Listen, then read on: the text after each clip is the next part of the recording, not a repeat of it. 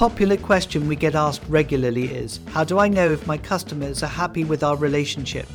There's probably no better way to identify how to build better relationships with your clients than by using our Mindset Survey tool. The Sales Mindset Survey is a free to use tool that is revolutionizing the sales performance industry. This survey utilizes competing questions and the user's perceptions of themselves to identify just how well they truly perform. Are you manipulative or authentic, supplier or client centric, complacent or proactively creative, overtly arrogant, or tactfully audacious? There is no right or wrong, and the survey will only be helpful as you are honest. But then why did you go one step further? We also offer a 360 degree perspective that allows you to share the survey with your peers and colleagues, as well as your customers, to gain even deeper understanding of how you sell. Do your customers see you in the same light of how you see yourself? Becoming a better salesperson has never been an easy task, but the journey can be made much quicker and more effective with the right tools. By focusing on those problem areas, you will join the top 10% of sales performers in the industry and make your way to the winner's circle. Why did you give the Sales Mindset Survey a go today? The results may just surprise you. The link to the survey is in the show notes. Now, on to the episode. So, Will, welcome to the Mastercast series. I can't believe it's taken us so long to get you here. I know, and I'm very honoured to finally be interviewed by you because usually it's the other way around. Quite right. I'm looking forward to um, sending you a few curveballs during this conversation yeah, as well. I, I appreciate spent a lot it. of time actually researching what I'm going to ask you.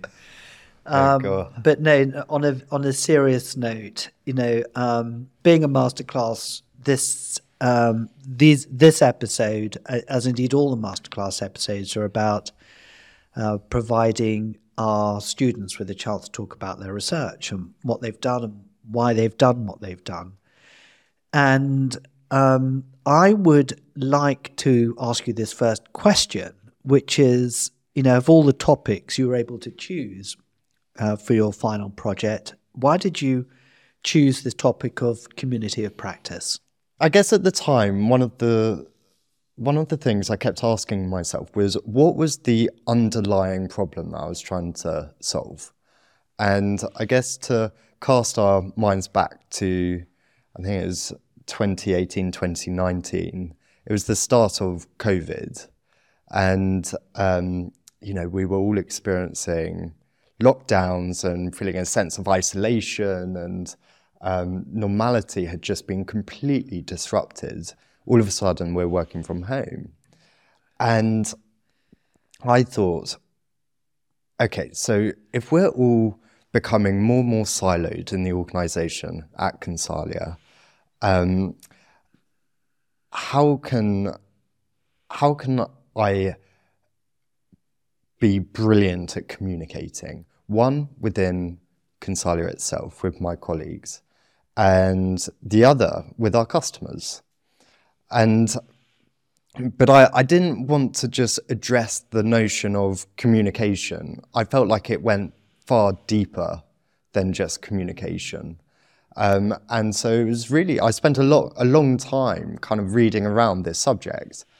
And it brought me to uh, start thinking about the notion of well, it's a community, isn't it? It's a community of practice. And it's actually uh, one of our, um, well, he was my mentor at the time, uh, but I know he's incredibly close to you as well, uh, was Peter Critten. And Peter Critten is passionate around the notion of uh, the masters in general and he was. He always took an interest in what I was researching and how was, I was applying it, my research at work. And when I was talking to him about I'm exploring this notion of community of practice, I didn't realize that he was um, one of the thought leaders on it, and you know, it aligned very much to what his passion is. And together, we we thought, God, we have a brilliant opportunity in my position at Consalia, but also the very nature of what Consalia does to really start constructing what a community of practice could look like for uh, Consalia and the sales profession as a whole. Um, so that that really did pique my interest. But there, it, I felt like there was a lot of diverging factors that were at play that also made it quite important for me personally mm-hmm. um, as well. And just um, because it was community of practice that I was interested in. Um, but I also wanted to explore the notion of belonging and how does belonging affect uh, a community of practice. And there was no there was no part of me that you know when it came to that final project time i thought ah oh, this is my project title. It was really doing my literature review reading around the subject a lot. I kind of wanted to find my niche to operate in. Um, so I, I, looked at the notion of belonging how that affected um, community of practices as a whole. And i felt belonging was really important um, and we can, I'm sure we'll go further into it. Mm-hmm. But um, I felt at the time when, you know, as I said, people were isolated, uh, people were disconnected, um, working from home during the pandemic, um, that belonging was more important than ever. Yeah, so it, it's interesting, sort of reading over your master's dissertation again after a period of time. And yeah. I just wonder whether the uh, results of your research would be different now to then because of the context of the um, environment that you've referred to just now has sort of changed a lot. Yeah. Um, I think to a degree it would have changed. Um, I think, you know, obviously, as we all know, life has moved on. Um, you know, people, even during COVID, there was that explosion of technology that kind of enabled people to stay better connected. It wasn't like that in the first six months, you know, whilst I was doing my, my research. Um, I feel if you were to apply the same um, kind of question to today's environment, I think I think it, I think we would still try and find better ways of communicating. And maybe it's the need for it is slightly different um, than it was back then, but I still think it, it remains as relevant now than it ever did. Um, I mean, to give you a bit of context around, you know, what we do, I know you're the CEO, so this sounds a bit weird, but maybe for the audience you know, as a sales business school, we work with so many employers, uh, so many sales leaders and undergraduate apprenticeships, um, all specializing in sales. Now, our team of project directors, for example, are the face of Consalia. They are teaching them the frameworks, the knowledge, the, the um, toolkits to enable them to succeed in this world. They are at the cold face of understanding the challenges that our customers are going through.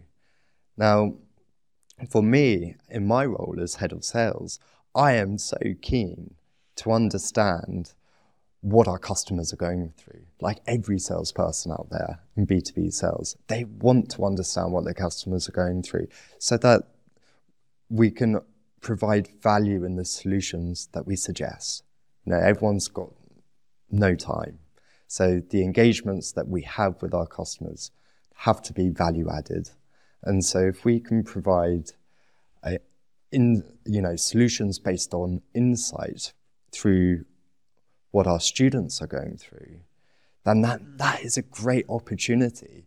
And I think, um, I think, you know, that's just something that we can, we can continue to, to strive for within Consalia. So, so just I mean, just to you know, perhaps for the listener to to to kind of um, have some sort of context. So, so Consalia has a core team of people that are on its uh, you know on its payroll and uh, salaried employees, both based in the UK as well as in in Australia. but we also have these program tutors, which are not necessarily on the core team, but they're people that work extremely closely, you know, with our students. And Yeah. so when we, I guess one of the things that, that, that you went through is defining, you know, as far as your research is concerned and, and Consalia, you know, who is our community? Yeah. And, and this is a group of people that aren't necessarily part of the core team, but they're terribly important for what we do Yeah. And wanting to embrace them in this research program that you've you've done. Exactly. So you you kind of yeah, you raised a really good point. Is how a community uh, how a community of practice can be deployed almost.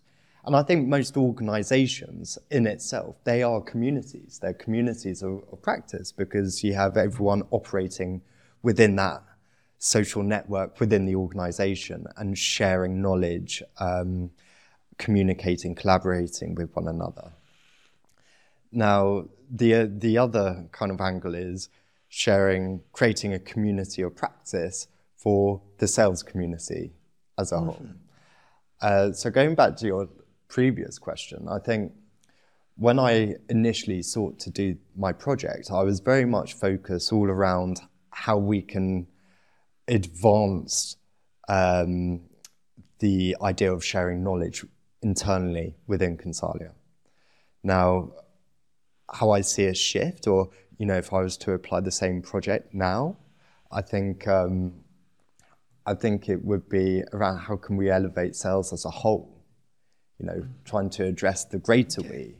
How do we, how do we, how can we cr- create a community for sales leaders, sales practitioners, um, to advance this notion of sales professionalism? You know, this is something that we care deeply around. That's our vision and we actually have a brilliant platform that we can we can do it.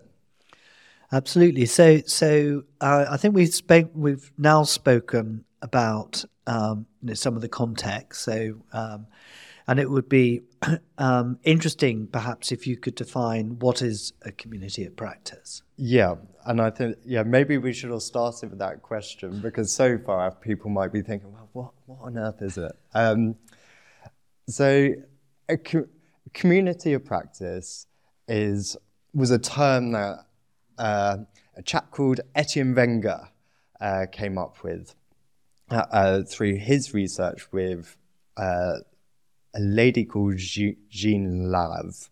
Uh, I can never pronounce these academic surnames, but in the 90s, and it was it was essentially trying to they were exploring how people learn, and then how people can make uh, implicit knowledge explicit, and, and then what is, what is the meaning behind it? Uh, what does that give other people? Um, but in a, in a nutshell, a, a community of practice is a group of people who share a common interest or profession and come together to learn, collaborate, and share knowledge and experiences. And it's a way to foster ongoing learning and development and pr- pr- promotes collaboration um, and build a supported network.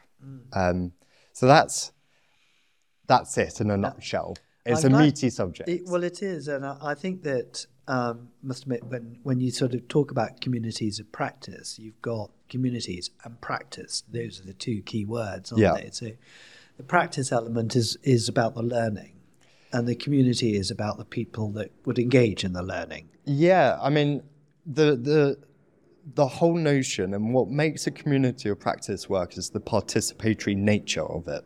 Yeah, Okay, so without people communicating, you're not going to have a community of practice. It will have a label, perhaps, but it won't exist because it's not being participated within. So, communities, just like any business or like any function, it requires that social network to um, uh, the social construct whereby people want to participate in that and to share things with that. Um, and it, you know, it can like like the definition suggests, it can be, you can look at it in through different lenses. It can be um, at an organizational level. it could be at a team's level. It could just be how um, how you operate across different functions within a within an organization, say. Um, so there might be really small community or practices where there's only two or three people in an organization, but you share the same passion. Um, and that results in you communicating with one another because you share that passion. Um, so yeah, it, you can look at a community of practice through different lenses, um, and I think that's exciting as why, well. Why, why, do you think it's so important? And I, I know that uh, when you started your research project, you, you sort of related it very much. You know, we're in the pandemic, and yeah. you know, it was obvious. But why, why, why do you think this is such an important topic for organisations to kind of become familiar with and to uh, embrace? Yeah. Oh, we we could spend a lot a lot of time, and there's a lot of evidence that maybe I'll touch upon to say why organisations should really nurture this.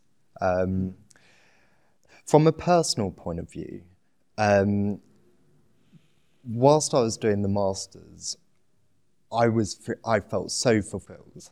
I felt as if I was um, really like I was just loving the learning, loving the the um, the development that was giving me.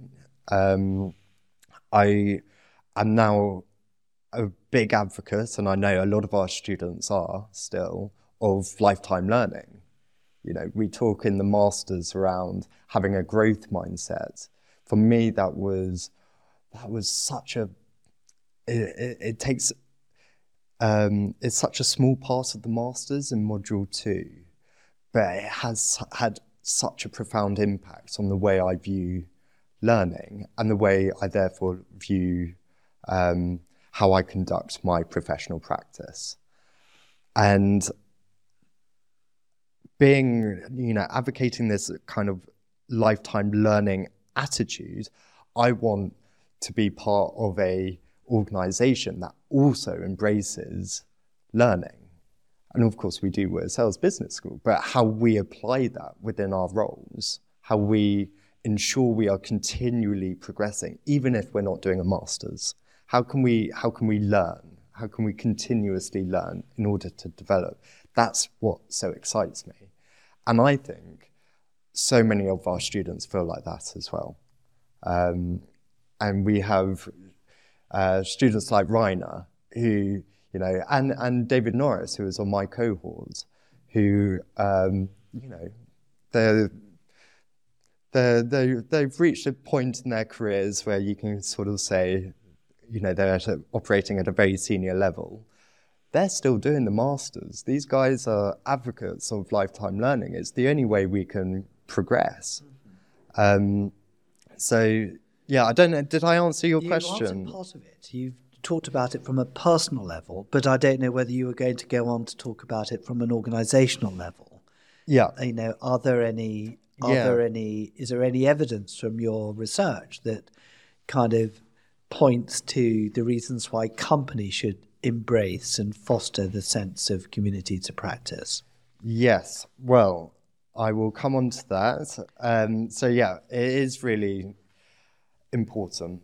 So there's from a from a really sort of from a softer angle as opposed to the well, what does it mean to have a greater sense of learning, like knowledge and understanding in, in a given role? There's that angle as well. But I'll start with the soft softer angle. Being part of a community of practice, there's a huge amount of ev- evidence to suggest that it is a real motivator. You know, when people feel like they belong, they are working towards a purpose. They're working towards, they are developing a, a greater sense of identity of themselves in that role, which is a motivating factor. The counter argument of that and, um, is that nowadays, and I've read somewhere, and please don't quote me on this if you're listening to, to the podcast, um, I don't have it to hand, but something like 55% of people feel like they don't belong in their organizations. And that leads to people wanting to leave. It makes them demotivated. They are not contributing to their organizations in the way that perhaps their you know, management leadership team want them to. So it's a, it's a, it, it, from that sense, from a motivational sense, it's really important. Um, from a identity sense, you know, being part of something is really important, especially I think for someone like myself who uh, is, you know, developing.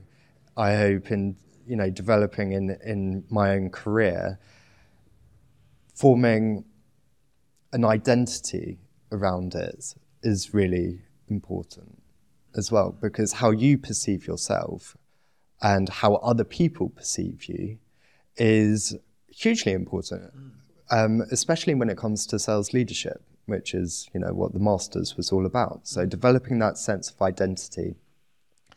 And then the other thing, which I think we just touched upon, is around community.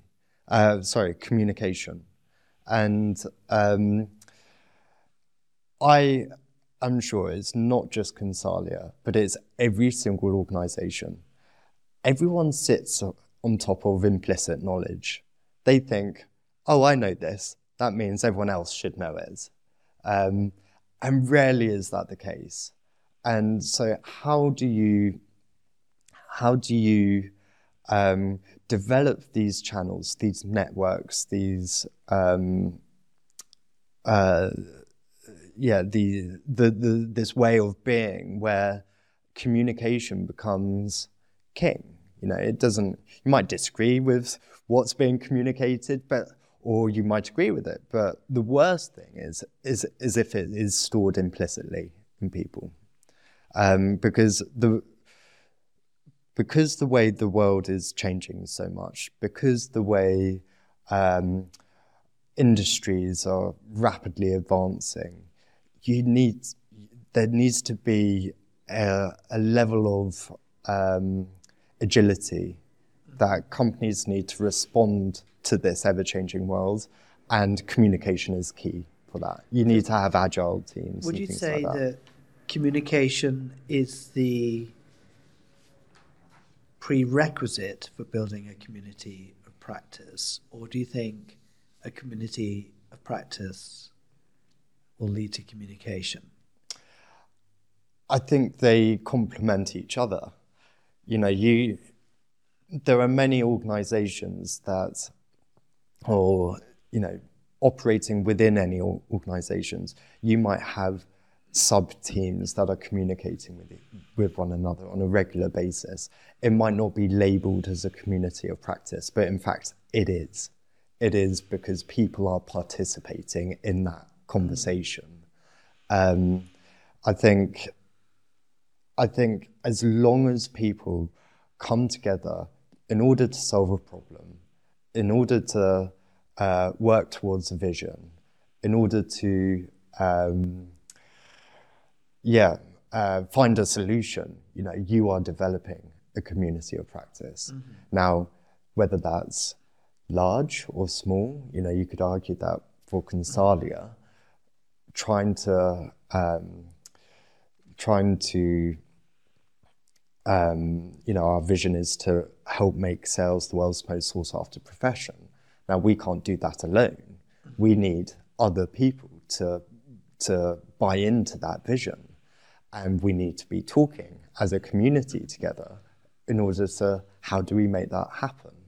I was um, rather rather surprised at some of your research findings because of course you know when you start to talk about belonging and you start to talk about communication mm. Um, you know part of your journey was actually looking at how how well Consalia does it yeah and um, I wonder if you could share what your research findings are um, as far as you know where people felt on the spectrum of belonging and where people felt on the spectrum of being included.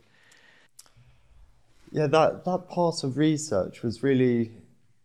I didn't know what to expect because in my role, um, you know, I don't need to. I, I don't kind of have that much crossover with different teams. Um, but as part of my research, I felt the need to interview everyone within mm. Consalia. And we're, we're only a small business, so it kind of uh, was manageable for the masters. Um, and it really varied quite a lot.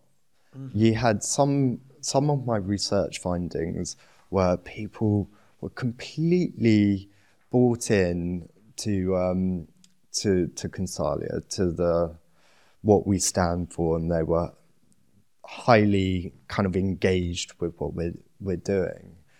And then on the other side of the spectrum, um, you had some, some, some of those people that were completely disengaged. Um, and what was what was interesting was the stark um, uh, sort of opposites, as it were, of those that felt really engaged were participating, essentially. They were really trying to um, move the marker to, you know, achieve what Consalia's vision and goals are. And then at the bottom of the spectrum, you had those that um, yeah, that weren't engaged at all. And, and I'm just going to read out some of these uh, words that kind of came out um, through the research. So people at the, the kind of back end of the spectrum felt um, isolated, felt undervalued, felt alone, felt lonely, felt fear, uh, detached, confused uh, disempowered, separated. Um, so, really kind of negative connotations. On the positive side, the, those that were kind of at the top end were saying things like they felt a real camaraderie, a real, um, they felt inspired, they felt purpose, purpose led, uh, they felt receptive, they were accepted.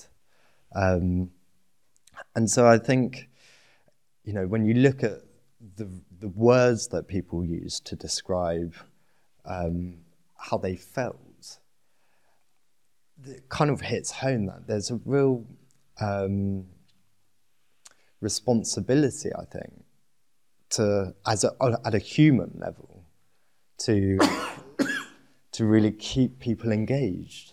Um, yeah. I mean the the um, you know, I, I, think sort of given the fact that we're, like you said earlier on, um, a sort of a reasonably small business, not a large business.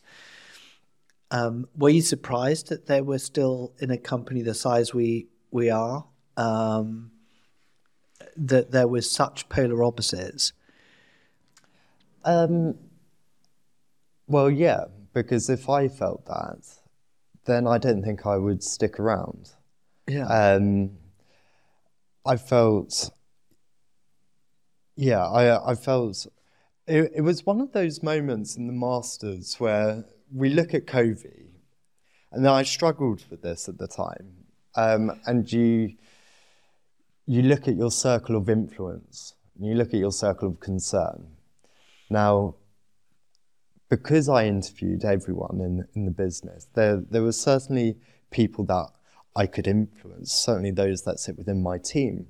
But where it became difficult was when uh, I wasn't, you know, where they were in a different team. Mm. What could I do in my role to address how the, how they might be feeling? And I felt that was that that was a really tricky one to navigate because you know, in the masters, you look at, you know, you look at your own values, you look at uh, leadership, you look at um, how you are living your values, and why is that important? At the same time, you got Stephen Covey saying, well, you know, focus on your circle of influence rather than your circle of concern. And it's one of these ones where um, I think is, you know, the, there were certain responses that didn't sit that, that sit within my circle of concern. I couldn't really do anything about it. Um, that doesn't mean to say I want I didn't want to do something. It was just very difficult to mm. to do.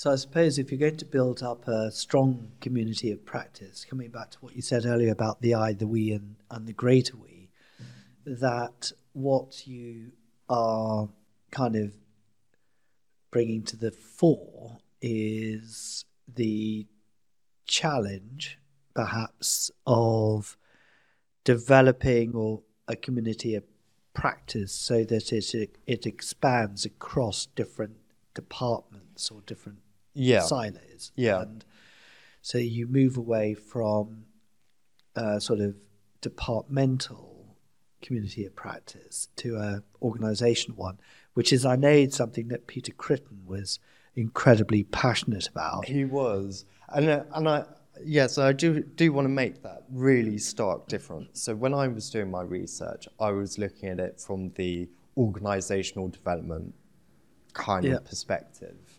Um, and kind of what I was alluding to just now or earlier, um, the sense of developing a community of practice for the sales profession is something that could, certainly sits within my circle of influence.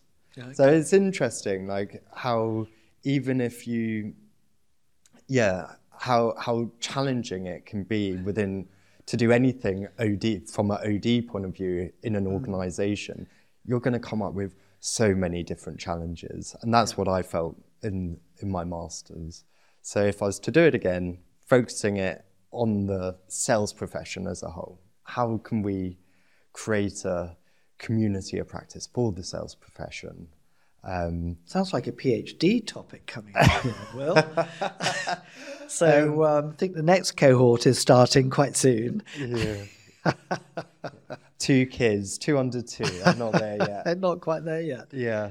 Really um, interesting. So, so what would your, you know, what were your key takeaways from your master's project? What were the key learnings? I think it is having a heightened level of awareness around how you are, your being within an organization. And the things that you can do within your power to cultivate a sense of value, purpose, respectfulness, um, support, involvement. Things, these, these words are so important these are, these are the words that came from your research. These they? are the words that came from my research. As to what gave people a sense of belonging yeah. to a community? Yeah. Okay. Yeah. And by and by living these sort of um, values, let's say, for want of a better word, um, you are going to create a sense of community. So could you go through the, those words again, the key words for building? So sharing, like what's going on in your world. You know, it might not it might not be relevant for someone else, but it might be. It might strike an idea. Uh, you're you're sharing your knowledge with someone else. Just that alone is really important. Um, by sharing, you are enabling people to feel valued. You know, why even it, you, you could relate it to a classroom or you could relate it to grabbing a coffee with someone. You know, someone is sharing something that is meaningful to them and that gives you a sense of feeling valued. Mm-hmm. Um, when you feel valued, it changes your perspective. Um, again, that adds to togetherness, to support.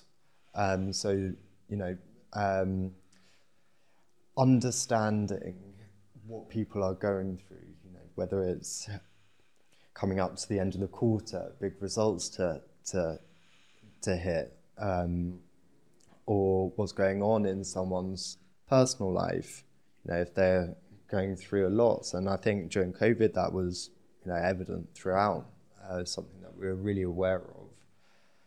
Um, but having a sense of yeah having that sense of awareness enables you to support someone better. Um, and and sharing that is, I mean, for me, it all just comes down to to sharing, mm. um, and that creates a sense of belonging, and then that sense of belonging drives the purpose, the motivation, um, the engagement, and that is that's can you see the link? That is then therefore going to help develop a community. Yeah. Um, okay. Yeah. Can i can i um, sort of connect some other con- uh, themes around community of practice yeah are these In your curveball questions yes i think i might it's not really a curveball question but it's a it's a connection between uh, you know the community community of practice sharing knowledge and um, social capital. Yeah, so I um, came across this TED talk, which is all about um, it's all about performance actually. But the beginning of the TED talk talked about this bit of research that was conducted by William Muir of Purdue University. It was published in 2015, and it was based on an experiment with chickens. Yeah. and what he did was he segregated chickens based on the number of eggs that they produced. So you could say in the sales world, you could segregate your salespeople according to the amount of sales results they produced.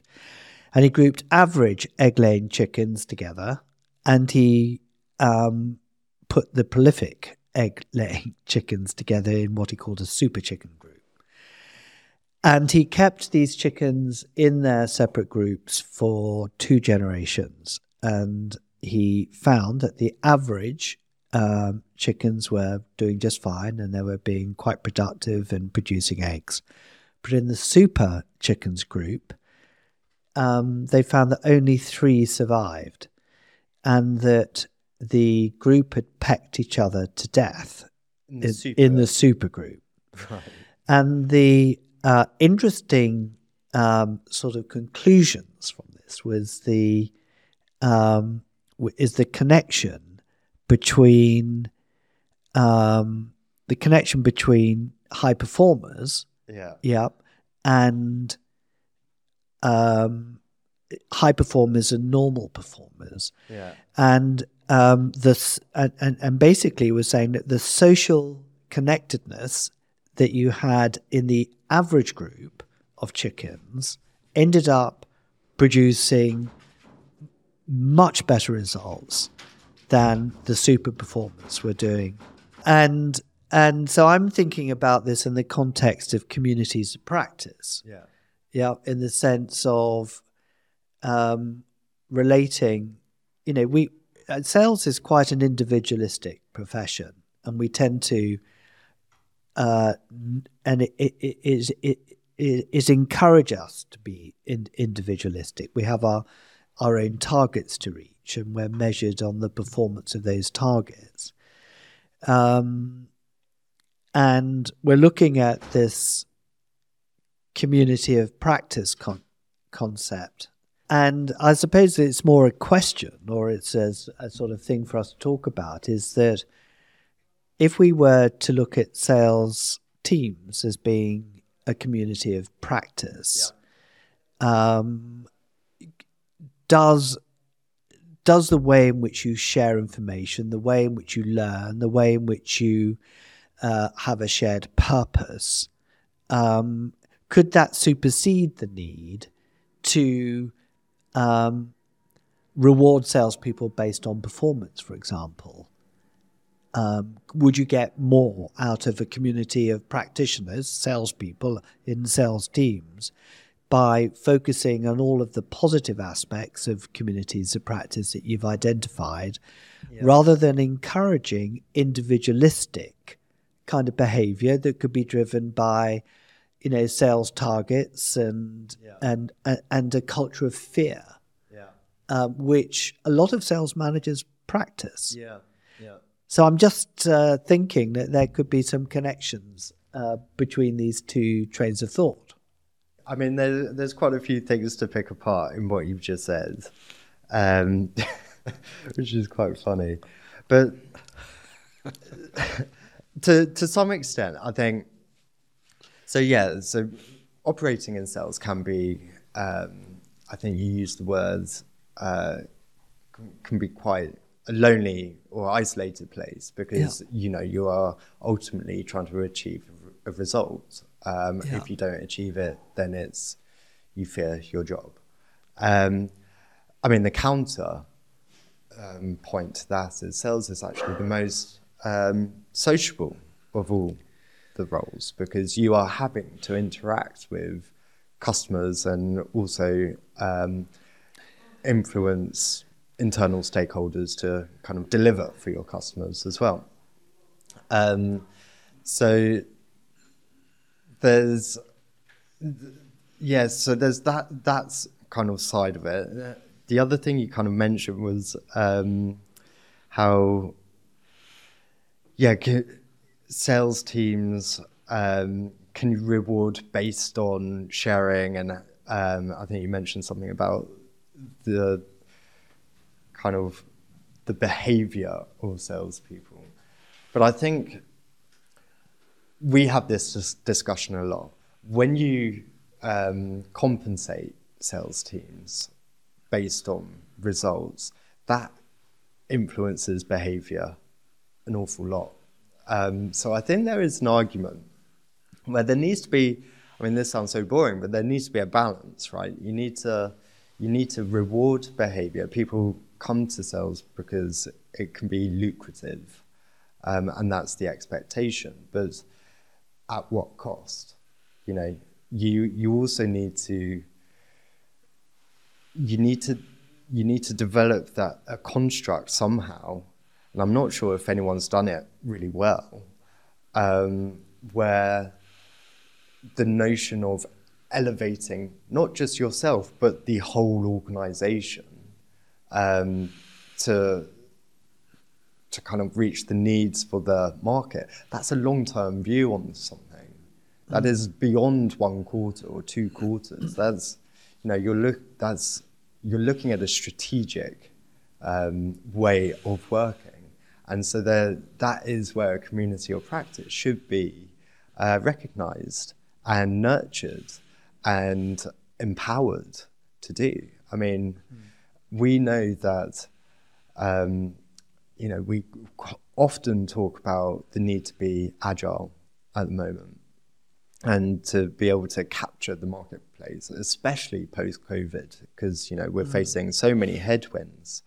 So the level of innovation that organizations have to do is profound. Now, how are these organizations going to know how to develop and innovate if they are not tackling what people at the front line are hearing from their customers and their challenges that they're facing? Um, so yeah. I think it's, yeah, I mean, I think it both need to be recognized. uh, but yeah, I think I know. It's, I know it's a bit of a curve. It was. It was not really a curveball, but I. I think the. You know, I remember, you know, as the CEO of Consalia and going through the pandemic, and I was really, I was really concerned about, um, you know, what it was going to do for the community, you know, the community that we have. Yeah and very aware that um, you know that we had, like most companies, sort of challenges of of of um, making sure we had that sense of shared purpose. And I think the results of your survey showed that we were not where we needed to have been along that uh, in, in, in, you know as a business. And if yeah. if we as a business have these problems, it's only going to be multiplied with larger companies. And of course, since then, we've had the great resignation, yeah. which is probably symptomatic of companies not being able to create strong communities of practice. Yeah. I mean, just a, a few stats to sort of bring this to life. Um, so, and you mentioned the great resignation. Um, a study by BetterUp found that empl- employees who felt a strong sense of uh, belonging, say, um, are three and a half more times likely to stay at their organizations. Um, yeah, so and then also on the notion of innovation, um, a study by Deloitte found that inclusive teams are 80% more likely to, rep- to report high innovation um, and 2.3 times more likely uh, to be high performing. So I think that just you know shows the importance mm. of of yeah how we engage with each other from an internal point of view, but how that will also manifest itself externally as well. So, so looking to the future, Will, where where is your where is your community of practice concept going to take you? Where, where do you see the potential? Well, I've I dropped a couple of hints. So one of one of the things that I'm really passionate about doing is launching uh, a community of practice for uh, sales, sales professionals. professionals through Consalia. I think we're in a fantastic position to do it. Not only because um, with some of our customers, there's such a huge amount of research that has already been undertaken within them. And how can we then make how can we offer the platform to make that knowledge more explicit? How can how can we share that as an as a whole? Because I think that's going to be hugely important. Um, for sales professionals, you know, to to come together to support one another, to share uh, the challenges that they're facing, but also have a network of people that might have been through it and can offer insight and uh, innovation from it. So I think I think you know that's something that I'm really keen to kind of explore and hopefully launch later this year. Um, I think the the other one that I'm constantly, you know, um, sort of I'm keen to refer back to is from that initial my initial project, which is how can we develop um, from a OD point of view um, the the channels of communication to inspire innovation. But I do think we're doing well on that already. Mm. It's much better than a few years ago. Well, I, I remember that one of the things that we tried to set up was sort of using technology to try and foster communication. Yeah. And that was probably a, a failed project. project, wasn't it? It didn't get off the ground. It didn't, no. Um, I'm going to contradict myself a little bit here.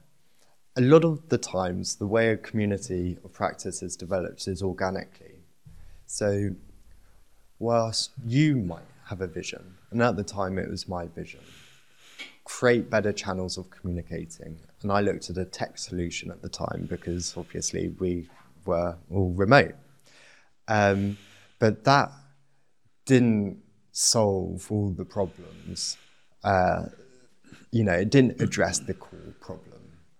And in hindsight, it probably was the right product at the wrong time. Um, and uh, yeah, and I think you know sometimes all that is what's needed is going back to that very simple thing of picking up the phone. Let's meet with someone face to face. Let's do it regularly. Um, let something grow organically, and if people want to be part of that, make it accessible. Mm. So, um, so where do you, do you start do you start with picking up the phone, or is there a higher order? You know, it, you talked about purpose, for example, yeah, earlier on. Is is that something that that needs to be in place before, so you have a sort of framework or a reason for people coming together? Not necessarily. It it depends on the challenge that you're trying to solve. So, you know, you might find that you're working on a project, for instance, that is trying to, to solve a solution for a customer. Now, you might, for a short period of time, want to bring uh, different people together and you develop that sense of purpose for coming up with a, a solution for that customer. So, or it could be a broader challenge, like one of how can we better communicate as an organization. That was that was the challenge that I was trying to solve. It was a really, you know, it goes back to your sphere of influence, sphere of concern, and it's it's how you know how much time, um, how, much, yeah. It's not time is a factor, but it's it, it creates. You know, you need to um, be incredibly proactive very engaged. It needs to be, you know, a priority number one. Um, and I think so. Knowing, you know, perhaps starting small and then growing it outwards is better than starting at a huge scale and then kind of right focusing. Very good, I think. And it, it, it's it's interesting how other organisations are becoming more explicit around this notion of community of practice. Okay. So it's not just me that harps on about it. No. Um, you know, lots of lots of organisations are embracing the theory of it and and seeing how important it is. Um, Salesforce is doing it. So I think they've got a very engaged platform um, to create that sense of community. Um, it's called the Sales Enablement Society, um, and that's a group that they use internally um, to provide a forum for sales reps to share best practice. HubSpot use one, SAP use one, Oracle use one. So a lot of the SaaS, you know, based companies are using them as a business, as a sales business school. You know, we sit on all that knowledge. Let's make it explicit. So mm. I hmm. think you know we've got to develop one. Um, then, as an industry, let's let's bring people together. But I can see some of the things we're doing with the uh, podcasts that we're running now. Yeah, um, yeah. is is and, uh, and particularly the um, Ask Me Anythings where we're trying to draw people in. That I can is... see that. I can see that some of the things that we're doing now hopefully yeah. is going to help. And it takes so this is yeah this is what I wanted to say. It takes time. You know, yeah. you go back to this notion of momentum. It's like you the podcast, the AMAs, these are people participating. Is a, we haven't labeled this a community, but we're seeing people participating. We're seeing people taking part in it, coming back time and time again. Um, you know, they're slowly this identity is being formed of being part of something. What is it? Like we we don't know yet, but I I think it's uh, I think it's exciting, and I think um, from what we've seen with podcasts, with with the masterclass, with um, with the AMA sessions, um, is that people are wanting to connect, and it doesn't necessarily mean they want to connect internally within their organizations. They want to connect with other sales professionals, and that is something uh, that is incredibly exciting. Great. Well, is there anything else you'd like to share that we haven't yet covered? Nope, I think that's it. That's it. Well, thank you very much, Will, um, for you know your research or sharing your research and sharing your findings. And um, I'm looking forward to how the future is going to develop yeah, uh, around the concepts you've been speaking about. Yeah. And perhaps uh, we should try another version of the super chickens. Well, I and think... chickens approach. I think who knows where that might take us. yeah, yeah. Who knows? Well, thank you. Thank you, Will. Okay. Bye bye.